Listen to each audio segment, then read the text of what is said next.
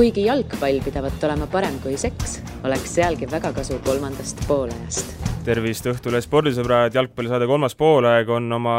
uue osaga eetris, minu nimi Henri Rull, stuudios on veel ka Karl-Erich Juhkami, õigemini Karl Juhkami, sellepärast et oma keskmist nime sina väga eksponeerida ei soovi, ei ole hullu, aga on ka meie suur boss ja ülemus eh, Siim Kera siin. aga eh, mõistagi jalgpallijutud teemaks on, Tarmo Kinki meil eh, sellel nädalal kahjuks või õnneks saates ei ole, et sellist ähm,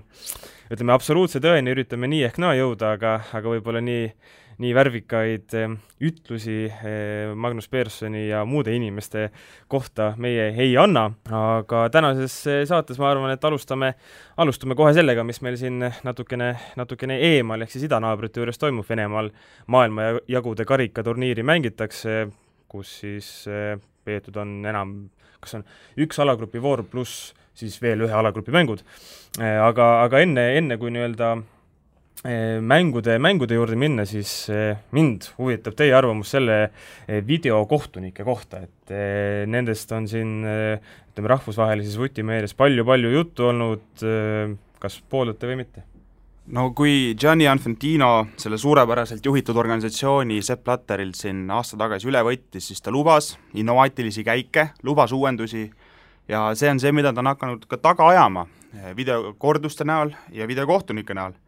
et äh, mina isiklikult, kuna ma olen kunagi proovinud kätt ja leiba saada ka kohtunikuameti peal, siis et kui sa proovisid, et kas siis ebaõnnestus see või? ei, ma ei ütleks seda lihtsalt, kui sa oled äh, viieteist-kuueteistaastane ja üritad seal neljakümneaastastele meestele aru pähe panna, siis tihti ei tule see kõige edukamalt välja.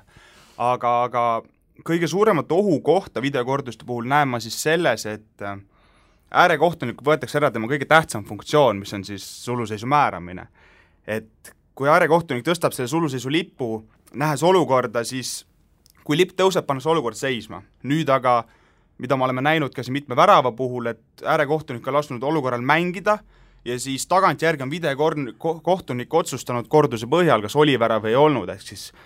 tõsi, hea video, hea abikohtunik siis ei tohi lasta ennast sellest mõjutada, aga paratamatult see võib sul ajus hakata ketrama, et kui ma teen selle ühe otsuse, siis mul on olemas see back-up see varumees, kes kontrollib mu otsust ja et see oleks kindlasti õige, versus siis see teine otsus, kui ma tõstan selle lipu üles, siis noh, sa niikuinii ei tohi määrata seda või fikseerida seda, mida sa ei ole näinud, aga, aga jalgpall on kiire mäng.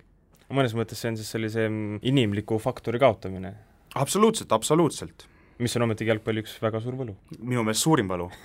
no mul on, ma olen tegelikult eluaeg mõelnud, et võiks tulla need videokordused, kogu aeg on neist räägitud tegelikult juba nii kui ma olin väike laps, siis räägiti, et no kunagi ikka tulevad ja mõeldakse ja on vaja ja aga nüüd on nad siin olemas ja ei, väga rahul ei ole selles mõttes, et mu, mind just häirib see kuidagi see emotsionaalne pool või see, et sa lööd värava ja siis see võetakse ära mingi minuti aja pärast. just see, vahepeal tundubki, et mehed ei julgegi nagu eriti tähistada, võib-olla on lihtsalt nagu mõttetu turniir ja midagi ei loe, aga lihtsalt sa näed, mehed löövad värava ära ja siis on nagu, see ta ei lähe nii lihtsalt tabloole enam, see värav kirja kui varem. ja see mind natuke häirib, et see võtab seda jalgpalli võlu ära. samas ma pean tunnistama, et mulle väga-väga meeldis, äh, mis juhtus eile siis teises päevamängus, kus Mehhiko ja Uus-Meremaa kohtusid ja mängu lõpus läks niisuguseks mõnuks, mõnusaks rüseluseks seal, et äh,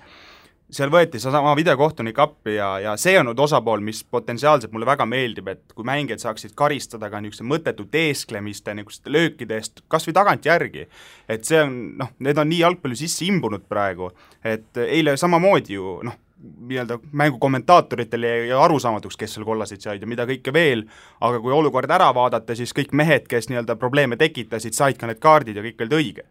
no mind huvitab, kas ilma videokordusteta oleks seal ka võib-olla punane kaart välkunud? no Aafrika kohtunik ta ei oleks julgenud anda, ma, pakun, ma pakun ka, et eilse kohtunikuga mitte, aga tavaolukorras kohe kindlasti. see eil, eilne see Mehhiko Uus-Meremaa kohtunik, kas ta oli Kambias, kui ma ei eksi, tema stiil tundus olevat selline, et kui keegi käsi laiutas, et ai, siin oli viga, siis ta sellega andis noh, igaks juhuks, et noh, ei oleks mingisuguseid nii-öelda suuri pretensioone. jaa, ta ei olnud ka kollaste kaartide jagamisel ta ikka, ta ikkagi ei tahtnud neid väga jagada, nii et tundus, et ta seda otsust ikkagi ei oleks teinud eile. aga võib-olla Kambjas e, e, e, need kollased hoiatuskaarte ei jagatagi, antakse ainult punased. jah, mine sa tea, on ju. Aafrika, Aafrika jalgpallieksperti meis ei ole. aga mis võiks olla võib-olla sellised asjad, mis, mida, mida selle videokohtunike juures võiks kuidagi parandada või lisandada või lisada, et see süsteem oleks selline noh, ütleme, rohkem vastuvõetavam võib-olla? Ma ei tea, ma arvan,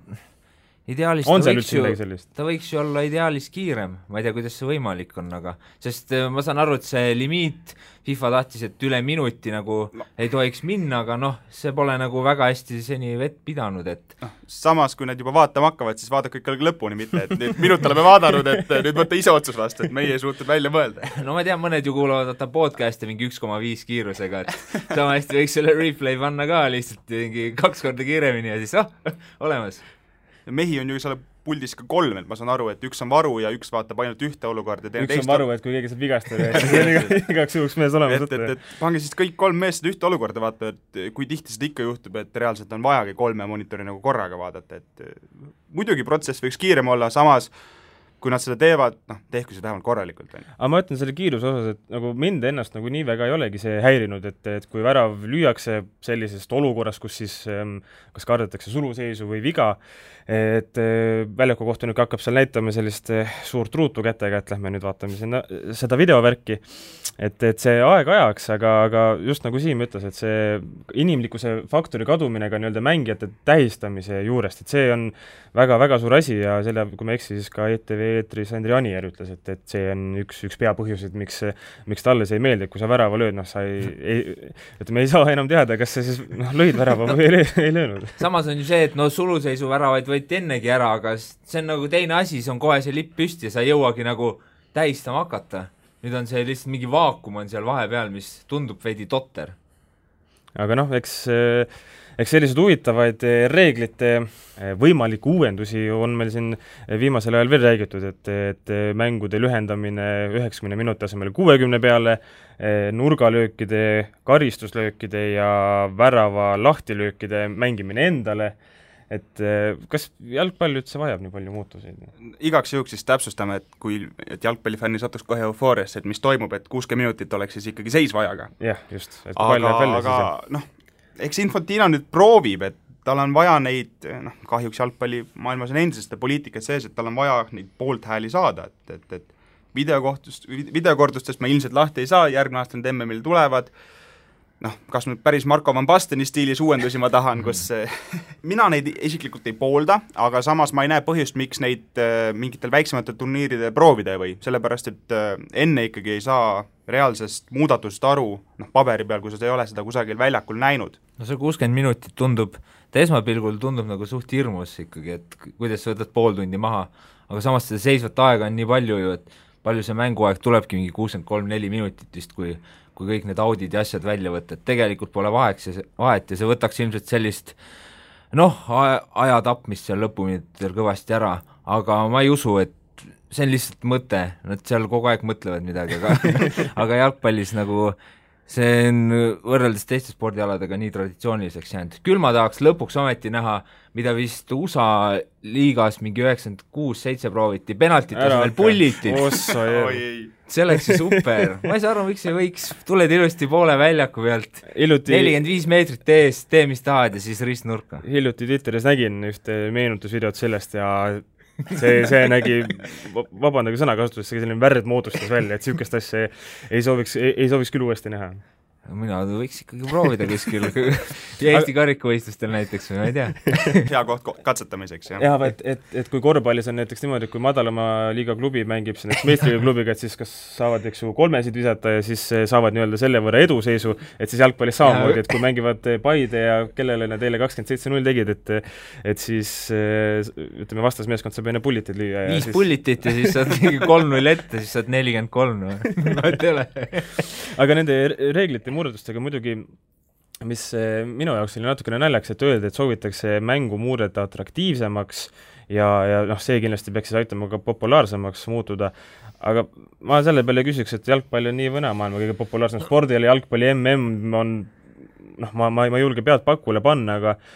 aga ei oleks teps mitte ime, kui siis tegemist on nagu vaadatavama sündmusega kui näiteks olümpiamängudega, ehk siis noh, põhimõtteliselt te, te tegemist on kas maailma number üks või kaks spordisündmusega, et siin ei saa nagu minu arust kuidagi rääkida, et, et nüüd on vaja populaarsemaks saada no. see on üsna ajuvaba argument tegelikult, ma saan aru jah, et kui on mingi Kreeka-Rooma maadlus ja vehklemine ja ma ei tea, mingi moodne viievõistlus, et üritame kuidagi, et inimesed nagu vaataksid, vaata, aga ma ei tea, kas, kui sa võtad pool tundi maha, kas siis jalgpall saab mingi miljard fänni juurde see pole võimalik ju tegelikult. ma ei tea, võib-olla ameeriklastel oleks kergem jälgida, neil on alati mingi probleem, et midagi ei toimu, aga noh, ma ei tea, see ei ole nagu, see ei ole pädev argument minu meelest, et jalgpalli popul-, populariseerida veelgi rohkem, et sa ei saa nagu Jeesust populaarsemaks teha. minu arvates ka selline otsitud variant, nagu eile Kanal kahe vabalevist lahkumise kohta öeldi, et et soovime ikka, et inimesed näeksid, et kõik inimesed näeksid olümpiat, aga kui te vabalevist lahkute, siis mismoodi see on niimoodi, et kõik inimesed näevad olümpiat. aga, aga korraga videokohtuniku juurde naastes, siis ähm, et oli see Uno Tutk, kes ütles Eesti Päevalehes, et et kunagi inimesed noh, kas virisesid või vingusid, aga, aga natukene heitsid meelt ka, ka selle väravajoone tehnoloogia ja muude selliste uuenduste,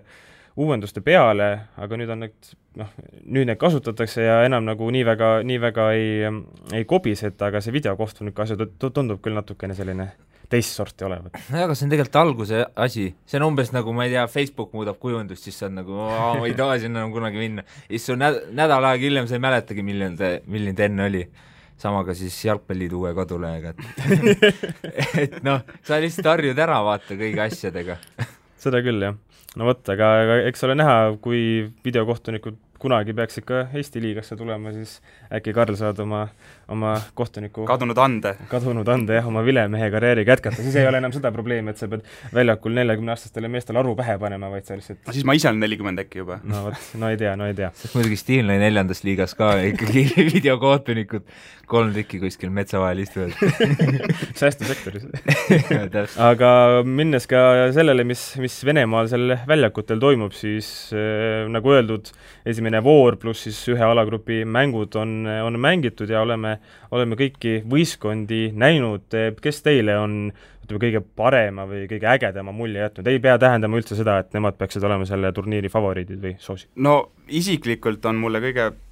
sümpaatsem mulje jätnud ikkagi Uus-Meremaa koondis. jah, see, mis nad avamängus Venemaa vastu korraldasid, ei olnud võib-olla kõige, kõige ilusam jalgpall, nad ei mängi ikka konservatiivselt, vaid nad ikkagi üritasid seda kuidagi mängida, lihtsalt andsid mänguahed Venemaa kätte, aga see, mis eile Mehhiko vastu korraldati, no tahes-tahtmata mul meenub see, kui neli aastat tagasi oli konföderatsiooni karikal Tahiti koondis, kes noh, nad küll lasid endale kokku vist kolme mängu kakskümmend seitse väravat lüüa, aga see Trambu Rai, mis käis enne ja pärast mängu ja kui nad oma ka ainsa värava lõid Nigeeriale,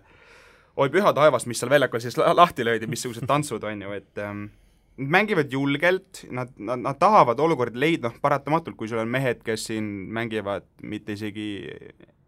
MLS-is, vaid isegi aste madalamal Ameerika mandril, siis äh, noh, tase on, mis on, aga nad on südikad ja oled siis, oled kas sa siis ragbikoondisest kõrvale jäetu või endine maoor, et head mängu nad näitavad seal kõik, on ju. Uus, Uus-Meremaa on selles mõttes selle turniiri nagu ainuke selline äh, ma ei tea, võib öelda outsider, et nagu suurt midagi neist ei loodeta, alati on hea kõige nõrgema poolt ikkagi olla, et Tahiti oli sama näide. mind isiklikult huvitab üsna palju, mis äh, Portugal korda saadab. no lihtsalt sellepärast, et Euroopa meistritena nüüd saavad mängida, Ronaldo ümber jälle trall, kõigil on põnev, kõik tahavad teada, mis toimub, ja siin rääkisin ka pa-, paar päeva tagasi siis Eestis elava portugaallasega, kes ütles, et no et täiesti mõttetu turniir. Ütles, et noh, et põhimõtteliselt see pole mitte ettevalmistus MM-iks, vaid Portugali puhul siis ettevalmistus MM valikmängudeks. et no, et kui võidavad, siis on nagu tore, aga kui kaotavad, siis nagu ühtegi pisarat ei valeta Portugalis, et et selles mõttes, aga mulle tundub, selleaastane turniir on kuidagi nagu saanud mõnes mõttes nagu rohkem tähelepanu, üks asi on siis see videokorduste asi, mis nagu tõmbab äh, tõmbab, tekitab huvi ja teine on siis see, et kõiki mänge ka Eestis esmakordselt ju kantakse üle, et selles mõttes, et päris mõnus on, et on ka nagu aastal kaks tuhat seitseteist suvel mingi turniir, mida vaadata, et ei pea ainult nagu paaris aastatel suve vabaks võtma, et jalgpalli vaadata, et nüüd on ka sel aastal midagi. Karl, sina siin rääkisid Uus-Meremaast, mulle ka just meeldib kõige rohkem nende puhul see, et, et on selline mõnus sümbioos põhimõtteliselt nagu ka amatöörides või siis noh, sellistes ütleme, üsna suvalistest mängijatest. Ja siis Inglismaa esiliiga parimast väravakütist ja, ja seal üks keskkaitse mängis mängib samuti Ipswichis, kui ma ei eksi, oli ja, ja, ja ka Hollandis. Sunderlandi nimekirjas no vot, et, et ja Winston Reedi näiteks ei mängi, kes, kes West Hami keskkaitse ke,, keskkaitses mängib, et ehm, et selline tõesti väga, väga, väga vahva ja lustik ja kui ja kui eile Chris Wood Mehhiko vastu Uus-Meremaa juhtima viis, siis mina ka kargasin diivanilt üles, ausalt öeldes. noh, olgem ausad, tegelikult oleks pidanud ka veel teist ja kolmandat korda Uus-Meremaa ilmselt juhtima viima, aga noh, see on nende tase kahjuks või õnneks aga korraldaja maas ka natuke, et eh, Venemaa see, et nad ametliku või et nad MM-i korraldavad järgmine aasta, seega nad ei pea mängima ka neid MM valikmänge, siis eh, sisuliselt on see noh, üle võrdlemisi pika aja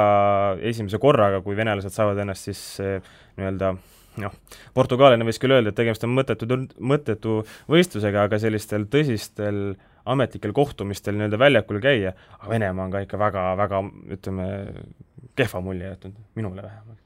ja see no. see ütleme, kaks-null Uus-Meremaa vastu ütleme, resultaadi mõttes ei ole ju maailma kõige hullem eh, resultaat, aga, aga, aga noh, see mäng ja ei olnud no, hea. samamoodi ei ole ka null-üks kaotus Portugalile maailma kõige hullem resultaat, Eesti ko-, Eesti koondis võib isegi mõnikord kummirinde lüüa selle peale, aga aga Venemaa koondis enne konföderatsiooni karikat üldse oli vist peast öeldes praegu viimase pooleteise aasta jooksul kuueteistkümnest mängust viis äkki võitnud et eh, noh, tõsi, need kõik olid sõpruskohtumised, vabandust, maavõistluskohtumised, on ju, nagu peab korrektselt väljendama, aga no, enne konföderatsiooni karikat olid siin paar päris ilusat mängu, kus siis samamoodi katsetati oma selle kolmese kaitseliini taktikat, Tšiiliga tehti siin edukaid mänge, Ungari purustati vist päris kolm-null, kui ma ei eksi, oli see skoor. et, et noh, seda potentsiaali oli või nagu mingi eufoor löödi jälle üles ja siis tulid siia turniirile ja kõik see jälle õhupall on justkui katki tehtud ja siis on lihtsalt kõik valgunud kuidagi laiali ja lihtsalt on. No et eile samamoodi Portugali vastu, et noh, Glušakov rügab, mis ta rügab seal vaese mehe Katuusa moodi seal keskväljal, aga no abi sellest ei ole mitte midagi, kui sa ründefaasi tahad minna ja no Smolov samamoodi, et kui sa ronid seal üksinda nelja portugallase vastu, siis noh, ma ei taha nüüd kuidagi Smolovit halvustada, aga ilmselt mõni, mõnigi portugallane on temast veel tehniliselt andekam ka, kelle vastu ta sinna triblama läks, nii et noh, tahe võib ju kõikidel meestel suur olla, aga kas see on ka kõige mõistlikum lähenemine, noh, võta nüüd kinni. ründefas tundubki Venemaa selline praegu nagu kõige nõrgem koht olevat, et eile Portugali vastu ka, et kaitsetööd tehti ilusti kohusetundlikult ja, ja seal nagu ütleme, suurt kammajaad ei olnud, aga aga näiteks teise poole alguses, mis ma ka ise vaatasin, et, et kui palli nagu vallati Portugalist oluliselt rohkem, aga ütleme, käike ettepoole, edukaid käike ettepoole ikka väga lihtsalt ei, ei, ei leitud küll. aga noh, jumal teab, oleks see Atšom Džuba ka koondises, ei oleks ta vigastatud, siis oleks see Smolovi kõrval ka üks selline mõnus pikk torn veel ja selline füüsiline, füüsiline paljur, et äkki, äkki oleks tema see, kes suudaks seal, seal midagi korda saata aga ma arvan, et korraks väärib mainimist ka valitsev maailmameister Saksamaa, kes nagu kõik vutisõbrad teavad, on, on Venemaale läinud noore koosseisuga, kas kas seal oli vist üksteist, kaks, kahekümne kolme aastast või nooremat, nooremat mängijat, avamäng Austraalia vastu, mõnes mõttes oligi sellise nooruse uljumuslikkuse näidis, et viis väravat, millest Bernt Le-, Leeno imes kaks ise, eks ju. Et, et, et Saksamaa ütleme, näitavad endiselt, et eh, noorust, noorust neil on, neil on sügavust, aga aga ma arvan, et eh, tänaõhtune mäng Tšiili vastu eh, näitab selle võistkonna sisu vast kõige paremini. sellepärast Tšiili on, kui ma ei eksi, on seal ikkagi kõik põhimehed on kohal. ma ei tea, kas Claudio Bravo on avamängus ta väravas ei olnud, aga äkki pingil oli? no ma ei tea, noh, need on sakslased, neilt võib kõike oodata. et äh, ma arvan, et võivad ikkagi olla üks noh, üks põhilistest favoriitidest sellele karikale ja eks Tšiiliga mäng siis peaks jah, tõesti kõige paremini näitama, et äh, kuidas nad siis nii-öelda maailma ühele tipule vastu saavad, aga no kõik on pagana Bundesliga põhimehed põhimõtteliselt, noored talendikad äh, tahavad näidata, et saaks äh, kuradi järgmine aasta ka Venemaale minna, eks ju, et neil pole nagu midagi kaotada ja ma ei usu, et siin äh, väga midagi selle taha jääb, et neil põhimõtteliselt teine koosseis on, Saksamaa teine koosseis oleks ikkagi FIFA rankingus mingi top kümne seas, nii et ma, minu arust ei ole erilist vahet. Saksamaa kohta enne turniiri räägiti ka, või noh, vähemalt kostus neid arvamusi, et et äkki, äkki on see turniir, kus Lööv üritab siis mingisugust muud moodi taktikat või stiili tuua, et kui siin eelnevalt on ikkagist keskendutud rohkem sellise palli valdamisele või sellisele stiilile, et, et äkki selle, selle satsiga siis üritatakse justkui rohkem kontratele rõhuda, arusaadav, et Austraalia vastu sellist noh, mängu ei saagi näidata, sellepärast et Austraalia lihtsalt on eeldatavalt nii palju nõrgem ja ja seda palli tuleb vallata, aga, aga just, et, et see Tšiili, Tšiili on juba vähe teisest puust eh, Mansa vastas, et eh, äkki, äkki siis näeme täna õhtul midagi, midagi uut. aga tuleme Venemaalt eh, kappade-kappade Eestisse ning eh, nädala alguses loositi meie euro, eh, meie eurosarjades osalevatele klubidele vastased, alustame meistrite liigast, kus siis valitsev Eesti meister Infonet kohtub Malta tšempioni Hiberniansiga, mängud peetakse kahekümne seitsmendal juunil ja neljandal juulil, kusjuures siis see viimane mäng on kodus A Le Coq Arenal. Eh, kas Infonet võib selle loosiga rahul olla või mitte? Malta jalgpallieksperti, ma arvan, meie meie seas siin ei ole, aga Vahemere saarte eksperti ka vist mitte. nojah, ma arvan, et äh, nii palju võib rahule jääda, et seal esimeses ringis äh, eel- või selles eelvoorus on siis tegelikult kõik üsna mängitavad vastased, ma arvan, meie jaoks. mis on nagu veidi raskem, on see, et kui me kui Infonet siis edasi saab, siis tuleb äh, Red Bull äh, Salzburg vastu, mis on nagu juba äh, tundub juba selline täiesti öö ja päeva vahekord, et aga Malta, ma ei tea, mängisime ju eelmine aasta Pärnus Malta koondisega üks-üks, et meil on alati see, et kui tuleb mingi väiksemast riigist vastane, siis on nagu juhuu, paneme ära, aga tegelikult ajalugu on näidanud, ega noh, ka Eesti jalgpallikoondise puhul, et me ei saa ju tegelikult kedagi alahinnata. ja oleme ausad, Eesti on ise ka üks väike riik. jah, täpselt, et ma arvan, Malta mehed praegu mingis Malta Päevalehe podcastis arutavad samamoodi, et oh, Eesti, no ülihea jaa, pean nõustuma, et Malta jalgpallist Malta klubi jalgpallist suuremat midagi ei tea. aga Malta jalgpallist tead? Malta jalgpallist absoluutselt olen väga kodus. et. Football-Manageris oled ikkagist eh, ma, Malta, Malta liigade peale ei ole sattunud, ma isegi ei tea, kas sa valid, nagu valikuvariandiks selle no sa saad tõmmata vaata selle batch'i, kus on Eesti liiga ja siis on just Malta liiga ja, ka. Eesti liigas ma olen juba väga kogenud seal, aga, aga noh, klubi jalgpall, Hibernias on siis noh, neil on samamoodi need kodustatud brasiillased seal sees, noh, kes on nüüd päris maltalaseks tehtud juba, paar meest oli seal ka võrreldes kahe aasta taguse ajaga juba Malta kodakondsuse saanud, et, et eks nad samamoodi otsivad endale talendikaid odavaid jalgpallureid, kes tulevad sinna ja noh, nagu see klassikaline nali on, et kliima on hea ja vigastuste oht on väike. Ja selles mõttes küll, et kui võrrelda nüüd Eesti ja äh, Malta liigat selles mõttes, et ma arvan, neil on palju lihtsam meelitada mingisuguseid äh, neid tuhandeid äh, lõunaameeriklasi, kes tahavad Euroopas jalgpalli mängida, et parem Maltal kui siin Eestis, kliima poolest vähemalt. aga Euroopa liigas on, äh, on, on võistlustules kolm meie klubi, Flora, Levadia, Kalju, kõik Tallinnast ning eh, mängivad siis, Flora mängib eh, sloveenlaste Domžalega, Levadia iirlaste Cork Cityga ning Nõmme Kalju Torshaveni B kolmekümne kuuega, eh, suurepärase nimega võistkond, mis on, mis on pärit Fääri saartelt, avakohtumised kahekümne üheksandal juunil, korduskohtumised seitsmendal juulil. Kui, kui neid kolme paari vaadata, siis vast ei ole vastuvaidlemist, et Flora on saanud kõige nii-öelda raskema või hullema vastase on tõesti, selles mõttes, et noh, ta on vist praegu kas lõpetasid ne-, mis kohal nad seal Sloveenias on, ega nad ei olnud nagu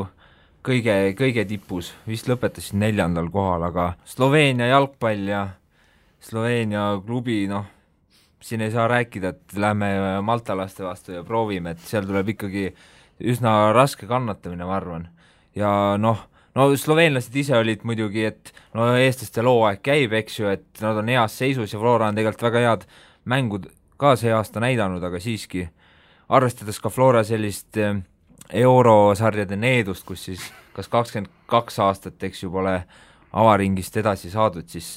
no läheb üsna raskeks, ma kardan. kuigi loodame, et Arno paneb poisid ikka korralikult mängima, et see ei ole nüüd äh, ma ei tea, ületamatu vastane, nagu siin Basel oli üks aasta, eks ju, kus sa juba tead, et noh,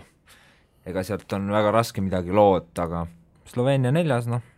võib ju jopata. nagu Flora väravaht Mait Toom meil siin kolmandas pooles mulle ja Mart Reierile ütles, et Arno on, ehk siis Arno Paipers, Flora peatreener, on alati öelnud, et kui tahame Euroopas edu saavutada, siis peavad kaitses asjad korras olema. ja, ja kui ma siin ka Brent Lepistuga karikafinaali ajal rääkisin, siis ta ütles ka, et tegelikult trennis nagu on põhimõtteliselt terve aasta on nendeks euromängudeks nagu valmistatud, et kohe algusest peale, et see on nagu see suur siht olnud see aasta ja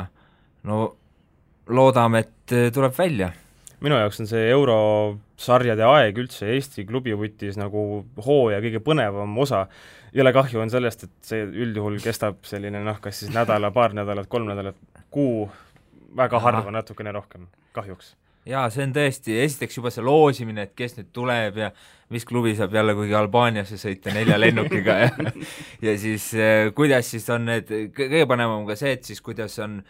premium-liiga mängud see aasta on nagu natuke teisiti orgunnitud, et eh, on kuidagi paremini, aga muidu on ikka see, et tuled sealt Albaaniast tagasi, siis pead minema Pärnusse, siis lähed uuesti kuhugi ja noh, see on väga põnev, et eh, muidu pole seda Eesti klubidel ka väga seda, et peaks nüüd kaks korda nädalas mängima ja siis mehed väsivad kõik ära ja kõik on, kõik on, kõik on nagu ikkagi väga halvasti, et see on, see on väga põnev aeg ja loodame, et seekord siis äh, keegi üllatab ka või saab vähemalt siit esimesest vastasest üle. no Kaljul siis eeldatavalt võiks olla kõige kergem loos Fääri saarte klubi näol, aga noh, see on ka see, et Fäärid ju arvestades, et koondis on viimasel ajal neil päris hästi ju mängima hakanud, need Kreeka võidud, neist on juba mõni aasta möödas vist, neliteist, viisteist olid, aga eelmine aasta ju Lätit võideti, nüüd siin Andorraga, kas ma ei tea, mängiti viiki või ka võideti, et et tegelikult ju ega seal ei ole ka noh, see aeg vist on möödas, kus on need enne ilmuvad siis artiklid, et kuidas lambakarjused tulevad vastu ja mehaanikud ja mingi Olav, mingi kooliõpetaja, eks ju, hambaarst, et noh, seal on ka ikkagi, tase on tõusnud, tuleb loota, et meie tase on ka samal ajal edasi liikunud. just, et see ongi nagu selline huvitav ja põnev aeg ka selles mõttes, et me saame ennast kas just päris otseselt nagu Eesti meistriga kõrvutada teiste välisliigadega, aga, aga see anna-, see on ikkagist nagu mingisugune indikaator või näitaja on, et et kui näiteks need neli, neli eurosarjas osalevat Eesti klubi peaksid kõik avaringis kaotama, siis on, on ikka väga on kurb. ja see, sellest on alati ka tegelikult, või noh, need reaktsioonid, mis pärast tulevad, on alati väga tugevad, et kui me saame nüüd, nüüd kõik peaksid tappa saama, see on jälle see, et premium-liiga on täielik mudaliiga ja miks me siin üldse mängime ja kõik on nagu täiesti pekkis, vaata. et see on, et, et see on põnev jah, selles mõttes, et see reaktsioon, mis tuleb, on alati väga, väga tugev, tugevam kui ma ei tea, ükski mäng premium-liigas, ma ütleks aga jätkates Eesti lainel ja, ja na-, ja tuleme siis selle mainitud premium-liiga juurde, et eh, esi, esinelik näeb välja säärane, et Flora juhib nelikümmend seitse punkti, Levadial nelikümmend kolm, Kaljul kolmkümmend kuus, Infonetil kakskümmend seitse. kui seda tabelit niimoodi mustvalgelt vaadata, siis on, on natukene nagu selge, et, et medalid on justkui jagatud, on jagatud. kas Infonet suudab veel tulla või Narva Trans tuleb äkki see oleks hea üllatus, kui Narva Trans, võib-olla Tartu Tammeka paneb teisel po poolel natuke juurde. aga jah, võrreldes nagu eelmise aastaga, kus lõpuni läks ikka väga ühises vankris, siis see aasta minu arust isegi natuke üllatuslikult on tulnud need sellised üsna suured vahed sisse. ma tegin siin hooajal ka väga ebaõnnestunud ennustuse, ma mäletan jalkaajakirjas, kus ma vist pakkusin, et Flora jääb viiendaks võib-olla. Mul oli vaja midagi sellist, noh no, no, kaks, vahe on ainult kakskümmend kolm punkti, ütleme, aeg on, aeg on. ma panin ikkagi kõik, vaata, õunad panin Slava Zahhovaiko korvi, et Paide paneb, aga noh, ma ei tea võiks ju eeldada, et eh, Infonet hakkab natuke ikkagi tõusma. aga seda me oleme eeldanud sisuliselt iga vooru järel? jah, terve aasta oleme, pool aastat oleme eeldanud. ja seni pole juhtunud, nii et võib-olla me vist väga rumalad no mul on ka tunne, et Infonetil on nüüd noh, naljaga pooleks kolmandat poolaega vaja, et, et, et sealt eh, medalile uuesti tulla, noh, Kalju ei ole nüüd ilmatuma kaugel, aga esimene-teine koht tundub küll, et on käest libisemas. see on läinud, ma arvan küll. ja Flora on veel niivõrd eh, hääd minekut ka näitamas, et viisteist järjestikust võitu just, et et eh, Pipersi, Pipersi Beglarišvili juhtimisel on, on ikkagist väga-väga eh, hästi Flora vähemalt siin Eesti liigas meil hakkama saanud. no eelmine hooaeg nad palju nad seal arbeitriga järjest võitsid, oli ka ju mingi ilge hunnik neid mänge ja see aasta jälle, et hoo sisse saavad, siis poisse väga ei peata miski tegelikult see on nagu Eesti mehed ja tantsimine, et alguses ei taha, aga pärast ei saa pidama, alguses ei saa vedama, pärast ei saa pidama aga korraks vaadates ka tabeli lõppu, eh, kolm viimast on säärases järjestuses Sillamäe Kalev kolmteist punkti ning Pärnu Vaprus ja Viljandi Tulevik mõlemad siis seitsme peal, aga Vaprus on üheksandal kohal. Mm, kas vaadates neid viimaseid uudiseid, mis meil Sillamäest tulevad, minu ja Karl-Eeriku üks kaitseväekaaslane on seal paremkaitsjaks tõusnud järsku, väga üllatavalt et, et ja, ja need viimased uudised, mis just Sillamäed puudutavad, et kui neid vaadata, siis kas kui suur oht on, on teie arvates Sillamäel sinna vapruse ja tuleviku nii-öelda, nii-öelda, kas ma ei taha öelda, et pulgale, noh, aga, aga et sinna, sinna relegatsioonivõitlusesse langeda? No viimane mäng ju tuli neil veits viisakalt vastu, Levadia vastu välja, et mina, see oli hooaja algusest peale, oli ikkagi veidi näha, et see Sillamäe hakkab kuidagi ära langema, ega sealt suurt asja ei tule, aga ma pole kordagi arvanud, et nad nüüd konkreetselt liigast välja langeks see on ikkagi seal Ida-Virumaal, ma arvan, poisid sunnitakse lihtsalt mängima ära, et eh, pole probleemi. ja Viljandi-Pärnu sellisest vastasseisust hoo alguses tundus, et pigem läheks nagu Pärnu ja ma arvan siiamaani, et neil on nagu need mõned mängud sisse juhtunud, mis on nagu veidi üsna valusa skooriga olnud, et tõenäoliselt juhtub veel ja ma arvan, et Viljandi peab, peab hooaja lõpuni ikkagi vastu ja Sillamäe, kui nad nüüd nagu täiesti uppi ei lenda, et noh, peab üheksa li-, meeskonnaga liiga lõpuni mängima, siis ma arvan, et jäävad, aga mis järgmine aasta saab, noh, see jäämine võib olla täpselt see, et nagu põhimõtteliselt jäävad, aga tegelikult ei jää eks need Ida-Viru klubide rahaliste seisudega on ka alati niimoodi, et ega ega enne hooaega ei oska kunagi arvata, mis sealt tuleb. noh, et kas sealt tuleb selline nagu, nagu Trans see aasta, kes on, on tegelikult eh, üle ootuste mänginud või siis Sillamäe, kes noh, ütleme sealt ainult halbu uudiseid tulebki põhimõtteliselt. nojah, seal tegelikult ongi jah see, et Transiga täpselt, et enne hooaega absoluutselt ei kujutanud ette ja siis hakkasid nii südilt mängima. ja ongi, et noh, pane lihtsalt äh, vajuta play nuppu hooajale ja siis nagu selgub, et kuidas poisid mängivad, enne pole absoluutselt aimu Sillamäe näol on vähemalt niisugune mõnus punane latern või must hobune olemas, kes siin täpselt ongi, et saab järsku null seitse ja kolm päeva hiljem teeb Leva-, Levadiaga üks-üks, et jumal seda teab, mis sealt tulla võib. küll aga teeb mind natukene nukraks see, mis üldse toimub Premium-liiga tagumise otsa klubiga. et need äh, puuritäied, mis nad seal kogu aeg välja nopivad endale, siis küll tuleb jälle null seitse, üks kuus, null kümme, oli siin infonet samamoodi Pärnule tagumas, et üksteist null oli. üksteist, noh, veel hullem, et, et, et see on nagu see, mis kurvaks teeb, et kui sa vaatad, mis see Premium-liiga tagumise otsa klubid teevad, et see tasemevahe on see aast-, selle hooaega kuidagi kärisenud ikkagi jõhkralt suureks. on jah, sest eelmine aasta oli ju Tarvas, aga ega ma ei mäleta, et nad nüüd regulaarselt nii suuri pakke oleks saanud, vahepeal ikka tuli mingi noh, tugiainel lõi neile ühes mängus mingi viis seal hooaja alguses ja tuli suurem kaotus, aga üldiselt nad nagu kuidagi suutsid selliselt nagu mängu lõpuni ennast viisakalt üleval pidada, et pidasid vastu ja ei saanud nagu väga hävitavaid kaotusi, aga see aasta on tõesti no vahepeal on isegi nagu kurb vaadata jälle seda, seda vooru nagu mingit, vaatad seal viis tulemust on ees, üks on mingi seitse-null ja teine on seal kõrval mingi sama suur umbes, et et natuke ei ole kõige meeldivam jah, see tagumise otsa jaoks olnud see hooaeg aga eks ta ole paratamatu ka, et kui tippklubid on ikkagi sellised täisprofessionaalsed ja, ja, ja, ja lõpuklubud on, on noh, täis amatöörsatsi vist, vist ei olegi, aga aga, aga sellised, kus on noh, mõni, mõni mängija, kes elatab ennast ära vaid jalgpalliga. noored poisid on seal äh, tagumise otsa klubides põhimõtteliselt ja sellest see vahe lõpuks tulebki, et aga siin ei ole mingisugust sellist imelist võluvitsa ka, mismoodi seda olukorda parandada? ei ole, sellest tuleb lihtsalt välja rabeleda kuidagi, et noh, karastus on hea, lihtsalt peaasi, et nagu see kümme-null pakid sul tuju ära ei võta mänguvõlust nüüd. no jah ma arvan, et üsna võtavad ei tea, mida siis Paide vastased nüüd teevad, et kas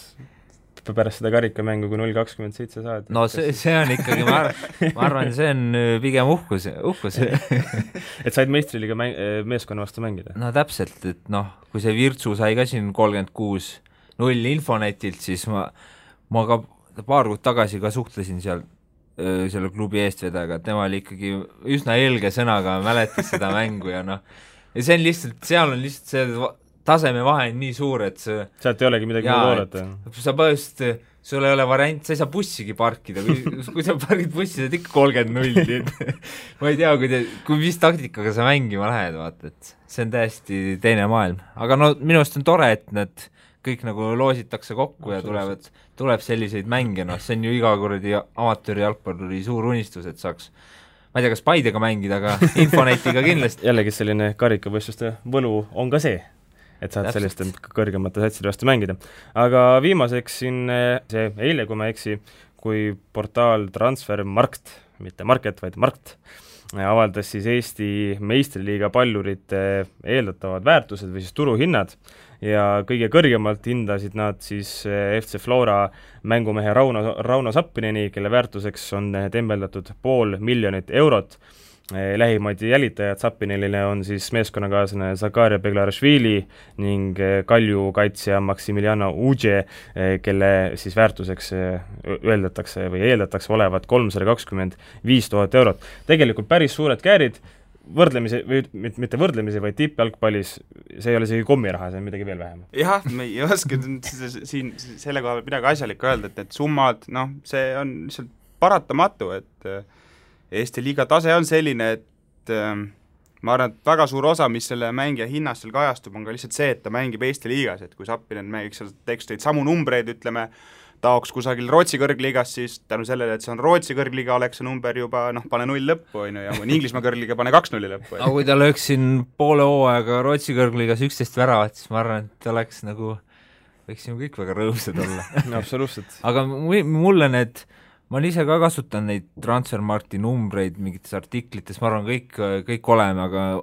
ma ei suuda neid kunagi nagu väga tõ-, tõsiselt võtta, selles mõttes, et tore nagu on olemas, aga ma ei tea, mis nagu õunte pealt nad neid äh, arvutavad tegelikult. see meenutab, äh, Šveitsis on kurikuulus jalgpallilaboratoorium CES, kes arvutab umbes igat võimalikku asja, mida võimalik arvutada on, sealhulgas ka see, et kes on siis kõige kiirem mängija, minul tekib samamoodi, kas neil on siis putsa sees on mingisugune GPS-seade, mis seda mõõdab või nagu